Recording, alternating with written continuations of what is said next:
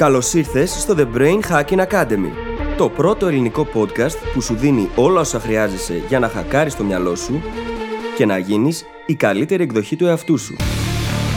Μαζί σου, η Φίλης Γαβριλίδου και ο Δημήτρης Γιώκας.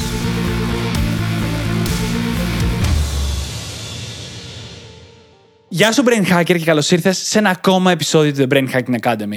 Σήμερα μιλάμε για έναν από τους σημαντικότερους φόβους στη ζωή μας. Έναν φόβο που μας κρατάει πίσω και μας εμποδίζει να πάρουμε αποφάσεις και πολλές φορές να αναλάβουμε δράση. Μιλάω φυσικά για το φόβο της αποτυχίας. Το να μάθουμε να διαχειριζόμαστε αυτό το φόβο θα μας βοηθήσει πάρα πολύ στη ζωή μας και στο να μπορέσουμε να προχωρήσουμε μπροστά προς τα όνειρά μας. Γι' αυτό λοιπόν ξεκινάμε στο επεισόδιο μιλώντας για το πώς να αναγνωρίσουμε ότι έχουμε αυτό το φόβο. Ποια είναι τα συμπτώματά του δηλαδή.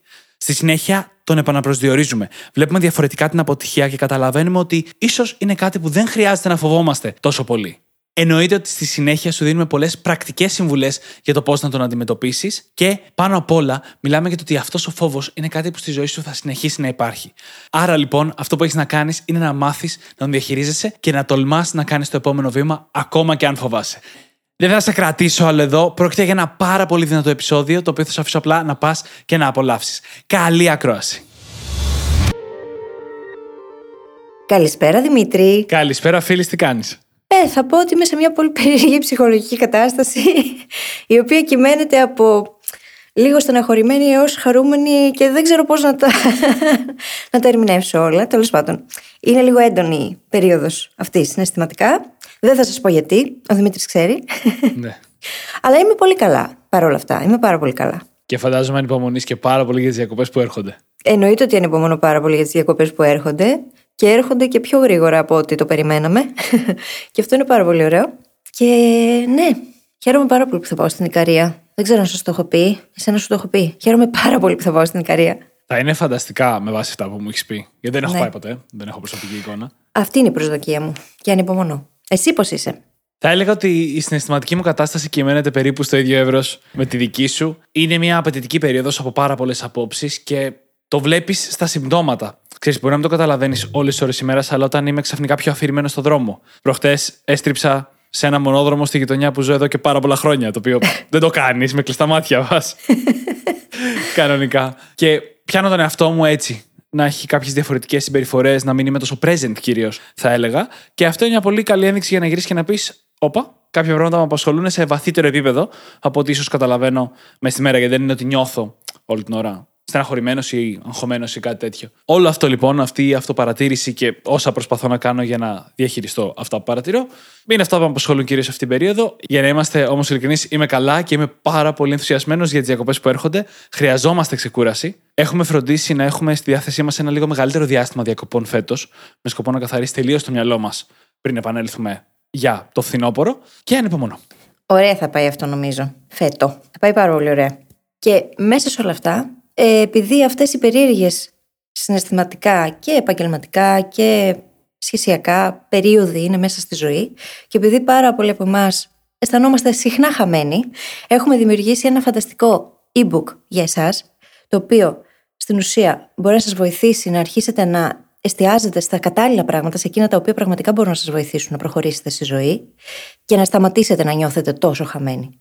Το οποίο είναι το Mindset Hacking Handbook και από το feedback που μας έχουν δώσει όσοι ήδη το έχουν διαβάσει και έχουν ήδη δουλέψει τις ασκήσεις, μπορεί πραγματικά να σας βοηθήσει να ξεμπλοκάρετε και να εστιάσετε σε εκείνα που θα σας φέρουν αυτή την πολυπόθητη αλλαγή που έχετε ανάγκη. Και ξέρουμε όλοι ότι υπάρχουν πολλά πράγματα που ακούγονται για το τι να αλλάξει το mindset σου, πώς να σκέφτεσαι διαφορετικά.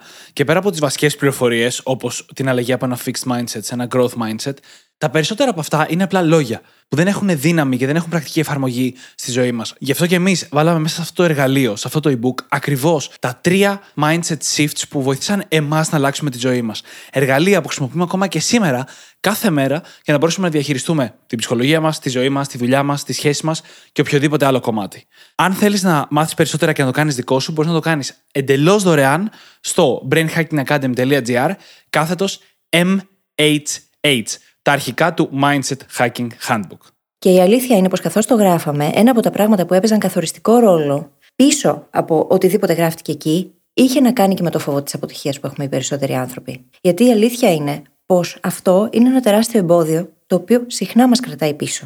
Και γι' αυτό το λόγο Το νόημα είναι να εστιάσουμε σε εκείνα τα πράγματα τα οποία είναι κατάλληλα, που θα μας βοηθήσουν να προχωρήσουμε, να κάνουμε τα επόμενα βήματα. Γιατί όσο δεν το κάνουμε και αφήνουμε το φόβο της αποτυχίας, που είναι και το σημερινό μας θέμα, να μας κρατάει πίσω, στην ουσία χάνουμε στιγμές και ευκαιρίες από τη ζωή μας.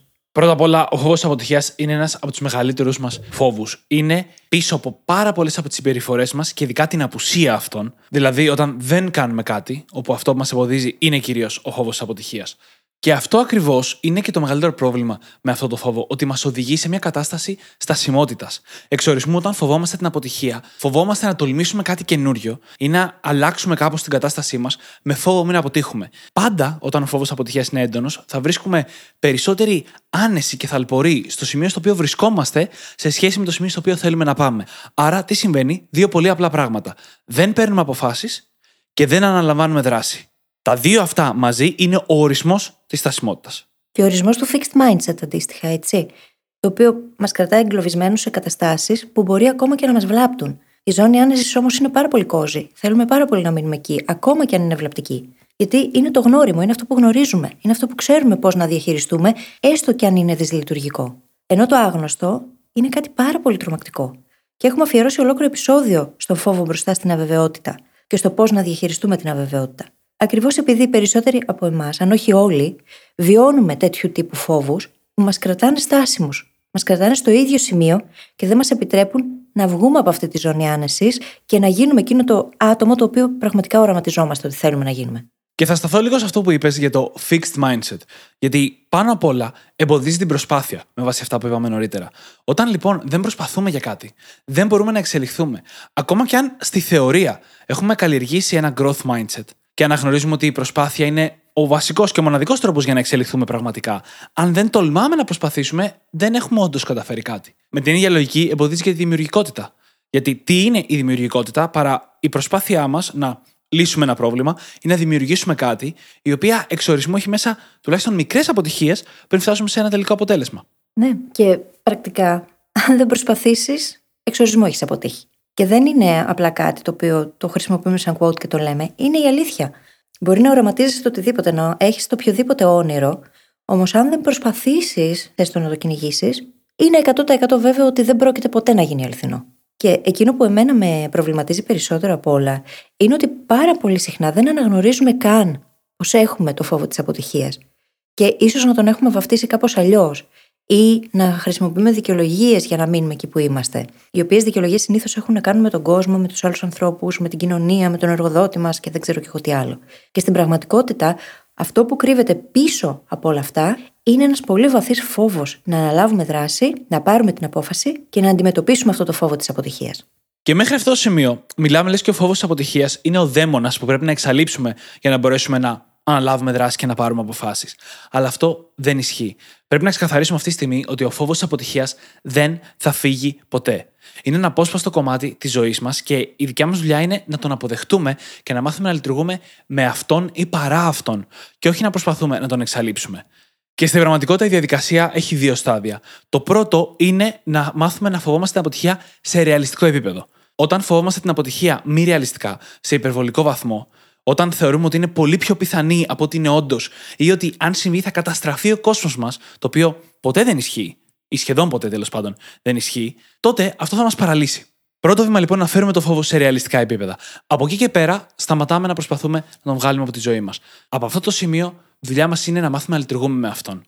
Και γενικά ο φόβος δεν είναι κάτι που εξαλείφει στη ζωή σου. Αντίθετα, είναι αυτό που σε κάνει να νιώθεις ζωντανός.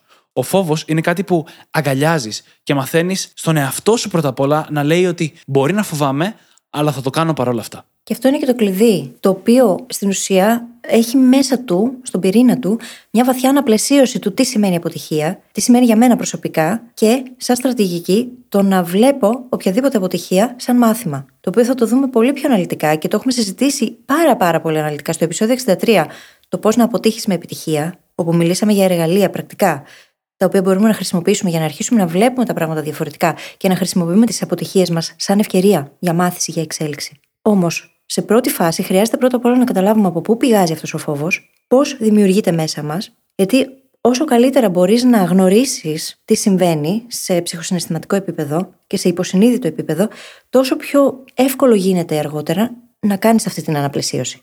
Συνήθως ο φόβος της αποτυχίας μπορεί να πηγάζει από την εκπαίδευσή μας, από την οικογένειά μας, από την ίδια την κοινωνία. Μπορεί να οφείλεται σε κάποια τραυματική εμπειρία που είχαμε στο παρελθόν και με κάποιον τρόπο μας έπεισε ότι δεν μπορούμε να πετύχουμε το εκάστοτε πράγμα.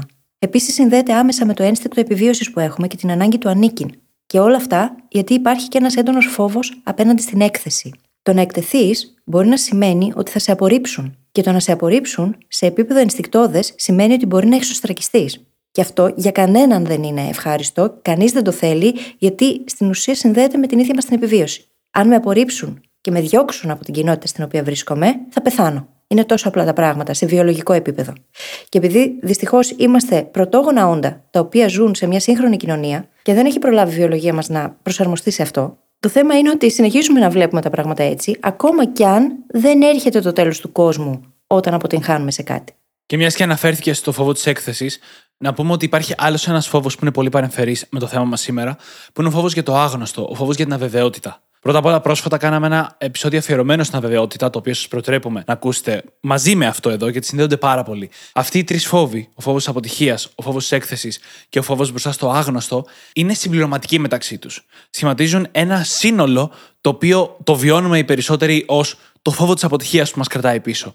Υπάρχουν κάποιες διαφορές ανάμεσα στον κάθε φόβο, αλλά σε γενικές γραμμές όλα είναι σημαντικά για το επεισόδιο μας σήμερα. Όλα αυτά επηρεάζουν τη συμπεριφορά μας, τη στάση μας, τις αποφάσεις μας, το αν θα πάρουμε αποφάσεις και το αν θα αναλάβουμε δράση. Έτσι είναι, ναι. Και όσο καλύτερα γνωρίζουμε τον εαυτό μας και τα συναισθήματά μας, τόσο καλύτερα θα μπορούμε να διαχειριστούμε και τους τρεις φόβους. Οι οποίοι, ξαναλέμε, δεν θα σταματήσουν να υπάρχουν. Είναι απολύτως φυσιολογικό να υπάρχουν. Χωρίς αυτούς, κάποιο είδους ψυχασθένεια θα είχαμε.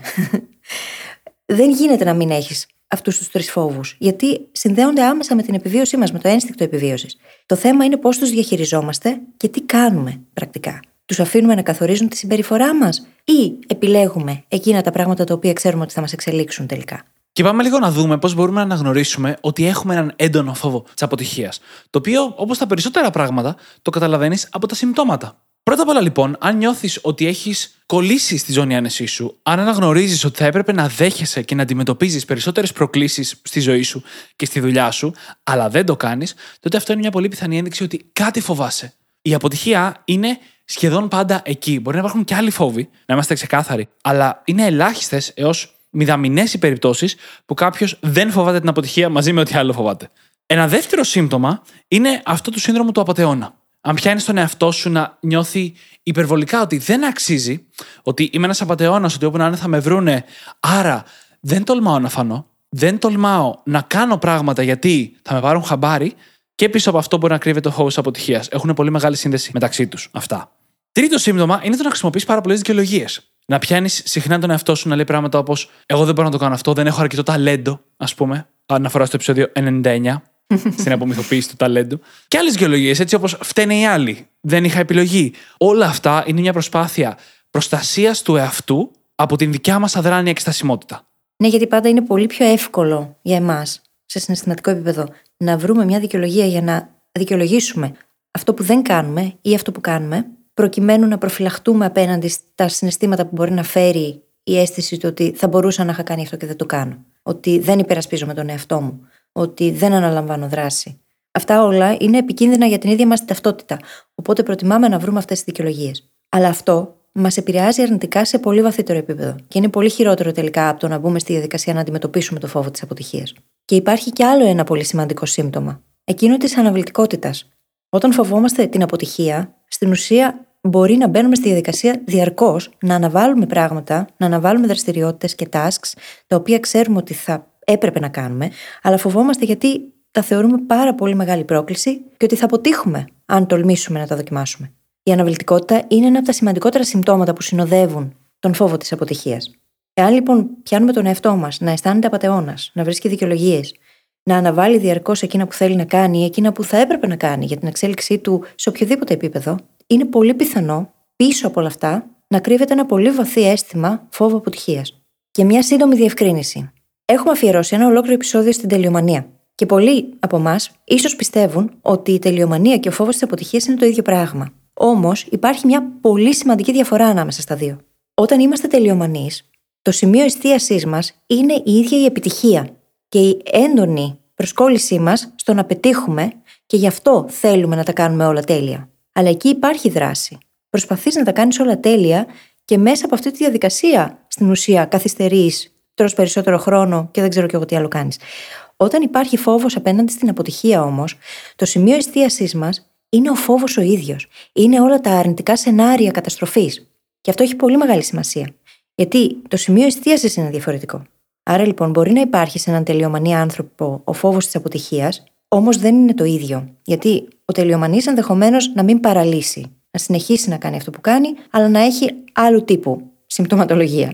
Ακριβώς. Η συσχέτιση έχει προκύψει από τις περιπτώσεις που αυτά τα δύο συνδυάζονται. Οπότε ο τελειομανής που έχει πολύ ψηλά standards φοβάται την αποτυχία ήδη και αυτό τον παραλύει. Τότε το πρόβλημα είναι ο φόβος αποτυχίας περισσότερο και συγχέονται αυτά τα δύο μεταξύ τους. Προχωρώντας τώρα παρακάτω, νομίζω ότι ήδη γίνεται προφανές ποια είναι η προσέγγιση, η στρατηγική για να διαχειριστούμε το φόβο της αποτυχίας. Και δυστυχώς δεν είναι κάποιο μαγικό κόλπο. Είναι ότι απλά πρέπει να τολμήσεις να κάνεις αυτό που φοβάσαι να κάνεις. Ο Μαρκ Μάνσον έχει γράψει ότι είναι λογικό να φοβάσαι πολύ να αποτύχεις και αυτός ακριβώς είναι ο λόγος που πρέπει να κάνεις αυτό που είναι να κάνεις. Και είναι σημαντικό να μπορούμε να αναγνωρίσουμε πώς εκδηλώνεται ο φόβος της αποτυχίας στη ζωή μας. Είπαμε κάποια από τα συμπτώματα και υπάρχουν και άλλα τα οποία έχουν να κάνουν με τον ψυχοσυναισθηματικό μας κόσμο. Μπορεί να εκδηλώνεται με μεγάλη ντροπή, με αισθήματα κατάθλιψης, με άγχος, με κρίσεις πανικού, με χαμηλή αυτοεκτίμηση.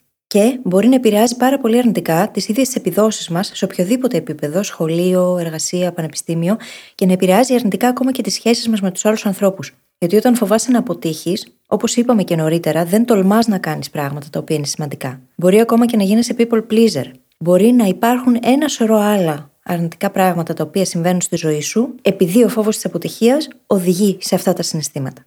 Και είναι δύσκολο στη διαχείριση έτσι. Και αυτή τη στιγμή θα τα ακούτε τώρα όλα μαζί και θα σας φαίνονται πάρα πολλά και ίσως να λέτε Μα εγώ δεν τα έχω όλα αυτά και αυτά είναι πάρα πολύ βαριά. Είναι μεγάλο το, το φάσμα. Μπορεί κάποιος να φοβάται την αποτυχία και απλά να μην τολμάει να πάρει ένα τηλέφωνο και κάποιος άλλος να παθαίνει κρίση πανικού. Οπότε για να μπορέσουμε να το αναγνωρίσουμε, χρειάζεται να γνωρίζουμε ποιο είναι αυτό το φάσμα. Γιατί σήμερα μπορεί να έχω την χ υγιή σχέση με την αποτυχία, με τον φόβο της αποτυχίας, και αύριο να έχω μια τραυματική εμπειρία και να αλλάξει τελείως αυτή η σχέση.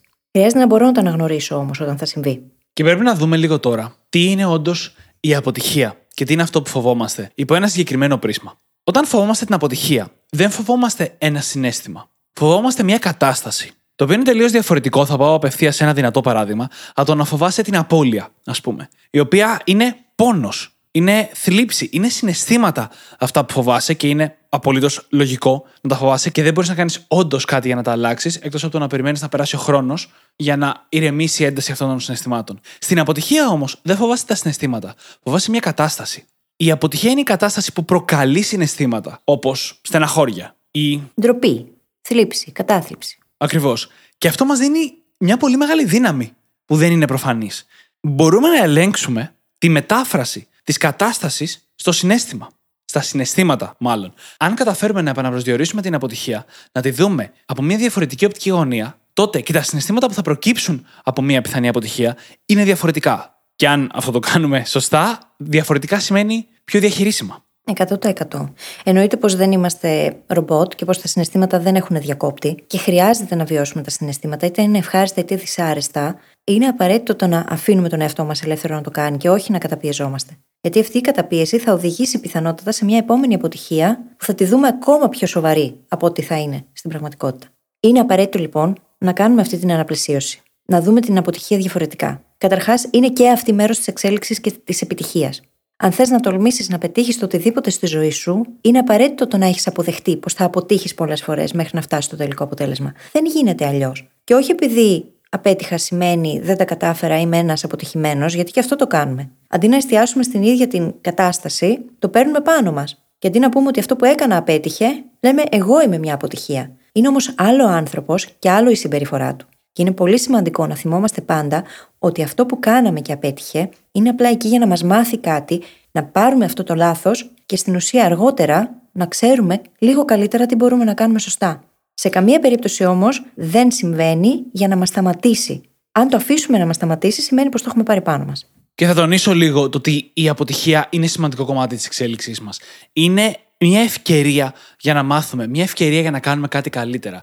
Είναι ένα απαραίτητο βήμα πολλές φορές και ένα σκαλοπάτι για το επόμενο βήμα στο οποίο θέλουμε να φτάσουμε. Είναι κυριολεκτικά ένα από τα σημαντικότερα κομμάτια του growth mindset να μπορέσουμε να αναγνωρίσουμε την αποτυχία ως μια ευκαιρία και ως ένα βήμα. Γιατί σε οποιοδήποτε ταξίδι, στο οποίο προσπαθούμε πραγματικά έξω από τη ζώνη άνεσής μας, πρέπει να αποτύχουμε. Και τι εννοώ με το πρέπει, ότι αν δεν αποτύχουμε, δεν ήμασταν έξω από τη ζώνη άνεσής μας. Εξορισμού. Όταν προσπαθείς και εκτίθεσαι και τολμάς κάτι καινούριο, κάποια φορά τα πράγματα δεν θα πάνε ακριβώς όπως θα θέλεις. Και οι ενήλικες έχουμε ένα ελάχιστο όριο στο οποίο σταματάμε αυτή την προσπάθεια, αν τα πράγματα δεν πάνε όπως θα θέλουμε. Ένα παιδί, προκειμένου να περπατήσει, σηκώνεται και πέφτει 300 και 500 και 1000 φορές. Μέχρι που καταφέρει να περπατήσει. Έχετε δει ποτέ κάποιον ενήλικα να προσπαθεί για κάτι 500 και 1000 φορές πριν το κάνει; Όχι, αλλά έχω ακούσει πάρα πολλούς ενήλικες να λένε Τα προσπάθησα όλα, δεν τα κατάφερα. Και έχουν προσπαθήσει δύο πράγματα, ας πούμε. Από μία φορά το καθένα. Ναι. το λέμε και γελάμε, αλλά δεν είναι αστείο. Όλοι μας το έχουμε κάνει. Τι εννοείς όταν λες Τα προσπάθησα όλα, τα δοκίμασα όλα και δεν πέτυχε. Είσαι σίγουρος ότι τα δοκίμασες όλα; Αυτοί οι δύο επαναπροσδιορισμοί λοιπόν, ότι η αποτυχία είναι μια ευκαιρία και ότι το να έχουμε μια αποτυχία δεν μας κάνει εμάς αποτυχία. Μας κάνει απλά έναν άνθρωπο ο οποίος είχε μια αποτυχία. Το οποίο είναι απολύτως φυσιολογικό. Αυτά τα δύο λοιπόν μαζί μας δίνουν τη δυνατότητα να αλλάξουμε τη μετάφραση της κατάστασης. Μας δίνουν τη δυνατότητα να πούμε ότι αν προκύψει μια αποτυχία, δεν χάθηκε ο κόσμος. Εννοείται ότι δεν θα είναι το αγαπημένο μου, εννοείται ότι δεν θα το ευχαριστηθώ και θα έχω δυσάρεστα συναισθήματα, αλλά θα μάθω από αυτό, θα γίνω καλύτερος και θα συνεχίσω. Και επειδή δεν είναι η ταυτότητά μου πλέον αυτή, θα μπορέσω να ανακάμψω και να συνεχίσω παρακάτω δυνατός και να τα καταφέρω στην επόμενη προσπάθεια. Ή στη μεθεπόμενη προσπάθεια. Δεν έχει σημασία. Έτσι λοιπόν αλλάζουμε τη σύνδεση της κατάστασης με το συνέστημα. Αλλά όταν το κάνουμε αυτό, πέφτει και ο φόβος. Γιατί πολλές φορές όταν φοβόμαστε την αποτυχία, φοβόμαστε και, ή μάλλον περισσότερο, την εσωτερική συναισθηματική μας κατάσταση ως αποτέλεσμα της αποτυχίας. Και όταν αυτή αλλάζει, αλλάζει και ο φόβος. Και να θυμηθούμε εδώ τι σημαίνει ζώνη ελέγχου. Σημαίνει σκέψη, συνέστημα, συμπεριφορά. Αν επέμβουμε στο επίπεδο της σκέψης, λοιπόν, αν αρχίσουμε να ερμηνεύουμε τελείως διαφορετικά την ίδια την αποτυχία, το τι σημαίνει για εμάς το ότι αποτύχαμε, και αυτό περάσει και μέσα από το φίλτρο της ταυτότητάς μας, τότε τα συναισθήματα αυτά θα είναι τελείως διαφορετικά και θα οδηγήσουν και αντίστοιχα σε διαφορετικές συμπεριφορές. Η ερμηνεία για το εκάστοτε γεγονός καθορίζει κάθε φορά τον τρόπο με τον οποίο το βιώνουμε. Όχι το ίδιο το γεγονός. Και μιας και αναφερθήκαμε σε ταυτότητα πριν λίγο, πάμε να δομήσουμε μια νέα ταυτότητα. Θα πάμε κατευθείαν με τη μεγάλη ιδέα, με αυτό που αν το ενστερνιστούμε και το κάνουμε στη ζωή μας, θα αλλάξει για πάντα. Για πάντα το τι καταφέρουμε να κάνουμε και το τι τολμάμε να κάνουμε. Λέξη κλειδί το τολμάω. Η νέα ταυτότητα που θέλουμε να χτίσουμε είναι αυτή του ανθρώπου που τολμάει. Του ανθρώπου που το βασικό χαρακτηριστικό είναι ότι τολμάει. Του ανθρώπου που νιώθει το φόβο της αποτυχίας, βιώνει τα συμπτώματα αυτού του φόβου και παρόλα αυτά κάνει αυτό που είναι να κάνει. Δεν πρόκειται να είναι πάντα εύκολο, ούτε αυτή η ταυτότητα θα χτιστεί γρήγορα. Αλλά αν μπούμε στη διαδικασία να χτίσουμε αυτή την ταυτότητα, τότε η προτεραιότητά μας θα είναι ξεκάθαρη θα είναι ότι την επόμενη φορά που θα βρεθώ μπροστά σε μια κατάσταση που έχω να αποφασίσω αν θα τολμήσω ή όχι, ξέρω ποια είναι η απάντησή μου. Όχι γιατί είναι απαραίτητα αυτό που μου βγάζει περισσότερο νόημα εκείνη τη στιγμή. Όχι γιατί τα συναισθήματά μου με υποστηρίζουν. Αλλά γιατί η ταυτότητα που θέλω να χτίσω είναι αυτού που τολμάει. Και εννοείται τώρα ότι με αυτό δεν εννοούμε να αρχίσετε να πηδάτε από γέφυρες. δεν εννοούμε αυτό. Σε καμία περίπτωση. Αν το κάνετε, δεθείτε με σκηνή πρώτα. Ναι. Σημαντικό. Εκείνο που εννοούμε όμως είναι πως όταν εμφανίζονται ευκαιρίες οι οποίες μας τρομάζουν και ξέρουμε ότι θα μας βγάλουν από τη ζώνη ανεσή μας, και ο τρόμος αυτός είναι ενδεικτικό, το ότι θα βγούμε από τη ζώνη ανεσή μας, τότε το να φοβηθούμε και να κάνουμε πίσω δεν είναι η καλύτερη μας επιλογή. Η καλύτερη επιλογή είναι να χτίσουμε τον μη της τόλμης, του θάρρους.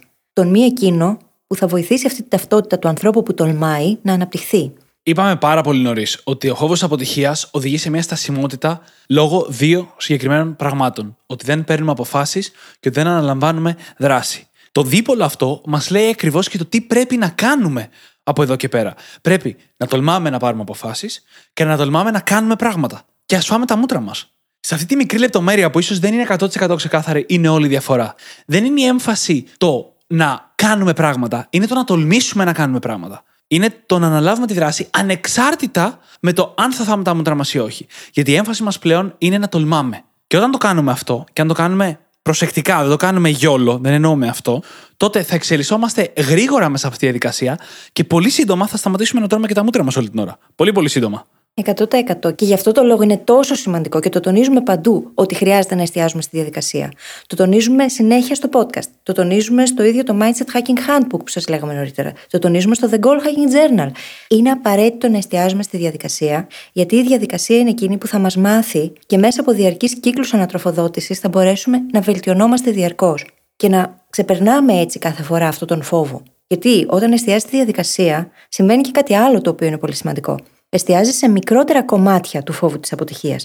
Όχι στον τελικό μεγάλο φόβο που αφορά στον τελικό στόχο, αλλά σε εκείνα τα καθημερινά. Και όταν ξεπερνάς κάθε μέρα λίγο περισσότερα, αυτό στην ουσία χτίζει μια ταυτότητα, δομεί μια ταυτότητα η οποία θα σε πάει παραπέρα. Όταν όμως κοιτάς μόνο το τελικό αποτέλεσμα και εστιάζεις μόνο στον ίδιο τον φόβο, αυτό από μόνο του είναι παραλυτικό. Και όπως έχω σημειώσει για σήμερα, δεν υπάρχει μαγικό κουμπί. Αυτό συνδέει όλη τη στρατηγική. Πρέπει απλά να κάνεις αυτό που είναι να κάνεις και ταυτόχρονα να προσπαθήσεις όσο περισσότερο μπορείς να μην αποτύχεις.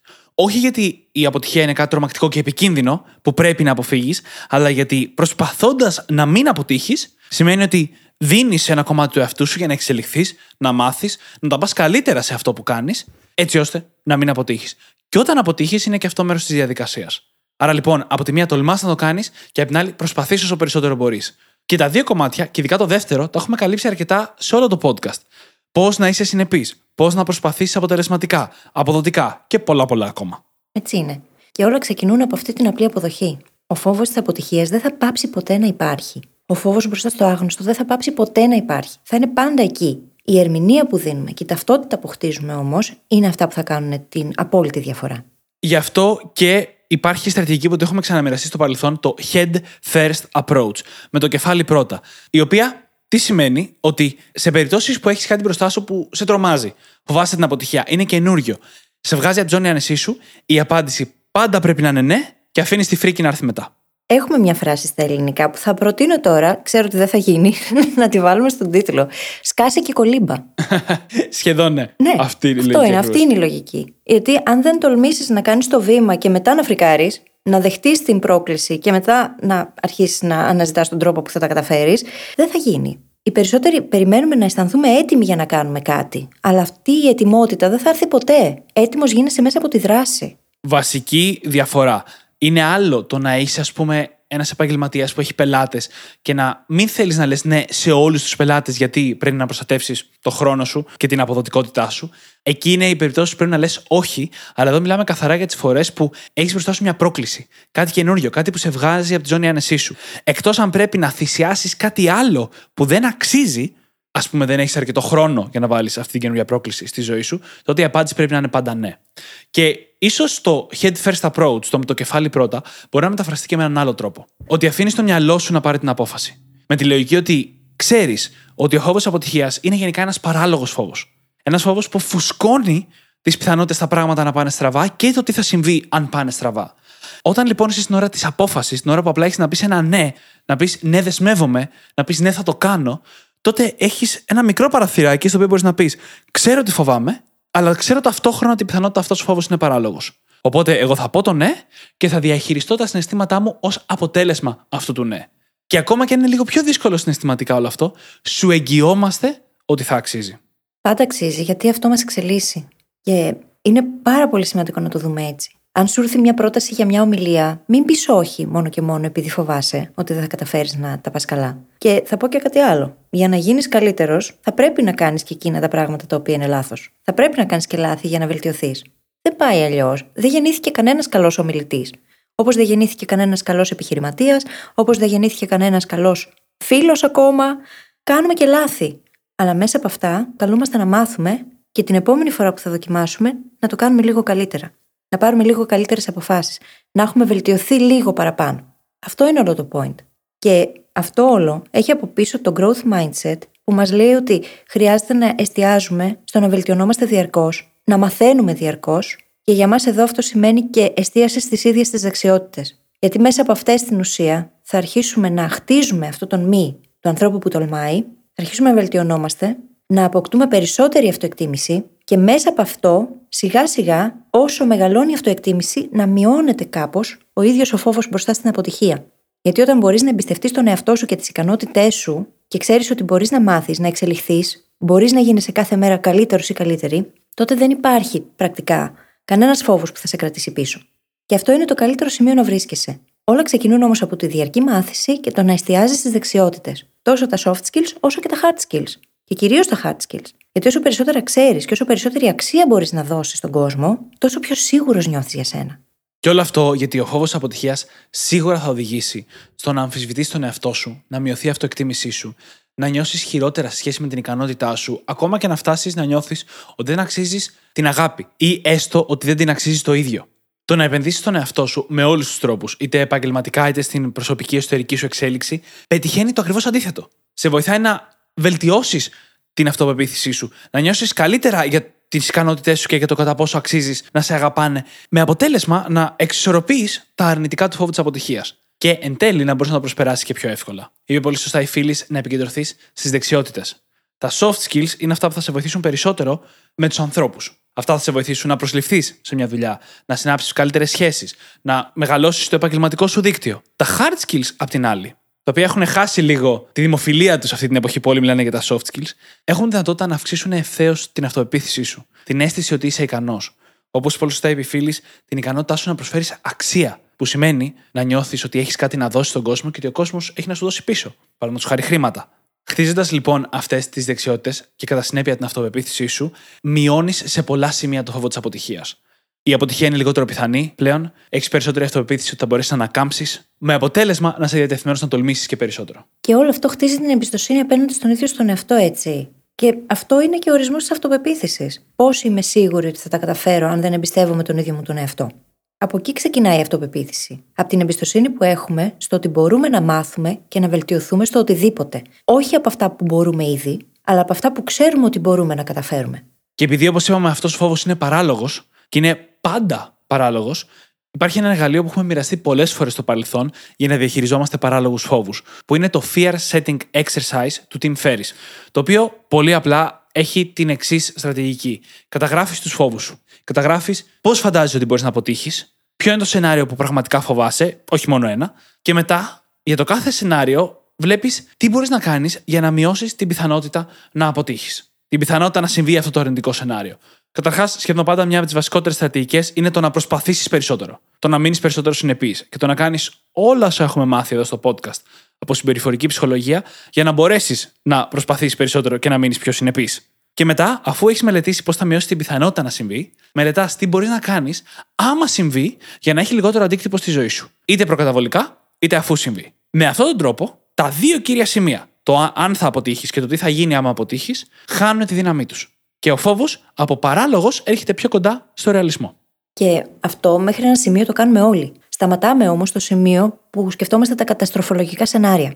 Εκεί όμως είναι ένα πολύ καλό σημείο για να αρχίσεις να βλέπεις το τι μπορώ να κάνω εγώ σε αυτή την περίπτωση. Πώς μπορώ να ανακάμψω, πώς μπορώ να τα αποφύγω, τι χρειάζεται να γίνει για να βγω από τη δύσκολη κατάσταση. Και όταν στο μυαλό σου έχεις ήδη plan A, plan B, plan C, έχεις ήδη φτιάξει ένα χάρτη για το πώς θα κινηθείς στην περίπτωση που το εκάστοτε σενάριο γίνει πραγματικό, αισθάνεσαι πολύ πιο ασφαλής.